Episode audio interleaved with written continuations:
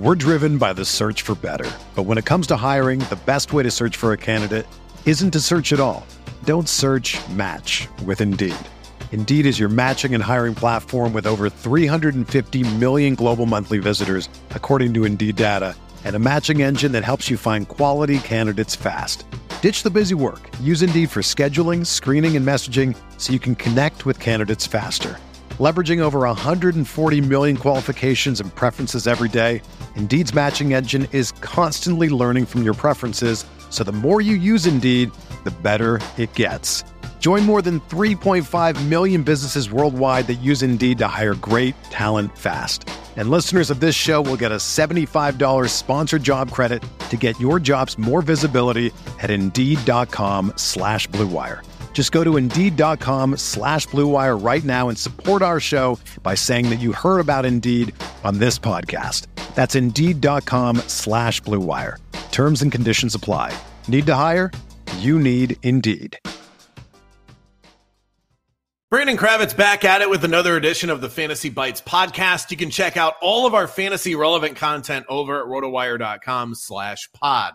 Let's give some love to the top performers on Sunday's NFL slate in week 10. Justin Fields went off again, top scoring quarterback in fantasy for the second straight week. He finished with 147 yards on the ground and four total touchdowns. CeeDee Lamb was a monster as well 11 catches, 150 yards, and two scores on 15 targets. Justin Jefferson made the catch of the year and helped carry the Vikings to an overtime win against the Bills. 10 catches, 193 yards, and a touchdown for Jefferson. And how about the emergence of a downfield passing attack for the Packers? Christian Watson had a breakout game for Green Bay, four catches, 107 yards, and three total scores. Cooper Kupp went down in a heap in the Rams Cardinals game yesterday, and it looked ugly as Kupp couldn't put any weight on one of his legs. McVay and the Rams were initially pessimistic, but it appears that things aren't as bad as they could be. Kupp's expected to miss some time, but he appears to have avoided the worst case scenario with his ankle injury.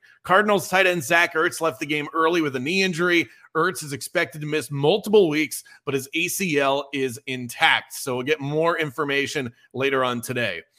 Justin Herbert sustained a hip injury during Sunday's 31 30 loss, or Khalil Herbert, rather.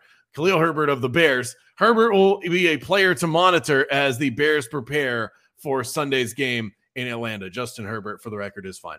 Juju Smith Schuster is in NFL's concussion protocol after being forced out of Sunday's game against the Jaguars. Jerry Jeudy sustained an ankle injury during Sunday's game against the Tennessee Titans, so we'll monitor that as the week progresses. Heading out over to the basketball world, got to give some love to Joel Embiid after dropping 59 points on the Utah Jazz last night in a 105 98 win. The Sixers now get a nice little break. Their next game isn't until Friday against Giannis and the Bucks. And speaking of Giannis, the Bucks star has missed three of the last four games due to a knee injury, but he'll likely be able to return to the court later tonight against the Atlanta Hawks. Other injuries to watch for in the NBA on a Monday night. Kawhi Leonard has been ruled out for the Clippers again. Gordon Hayward remains out for the Hornets. Paolo Banchero listed as questionable with an ankle injury for the Magic. Malcolm Brogdon out for the Boston Celtics. Bogdan Bogdanovich won't play for the Hawks, and Cory Joseph is questionable in Detroit. Let's turn to the betting side of things. Use the BetMGM bonus code ROTOBONUS. Earn a risk free bet up to $1,000. The Eagles take on the Commanders tonight on Monday Night Football. The full game line up to Eagles minus 11 and a half at DraftKings. A little too rich for my blood. Also, I really don't trust Washington. So, how can we play this game? Well, the Eagles' first halves have been cashing at a pretty outrageous rate. They hit a streak of seven straight weeks, if my math is right, to start the season up until last Thursday night against the Texans. I think we are long overdue for regression in that area, which we already started to see a little sprinkle of last week. And my bet is is that it continues. I don't trust Washington full game, but plus six and a half in the first half, divisional game in prime time, they ought to be able to make the Eagles sweat a little bit. So Washington plus six and a half first half spread. For everything fantasy sports, sign up for a free 10 day trial over at rotowire.com slash pod. There's no commitment and no credit card needed. Again, that's rotowire.com slash pod.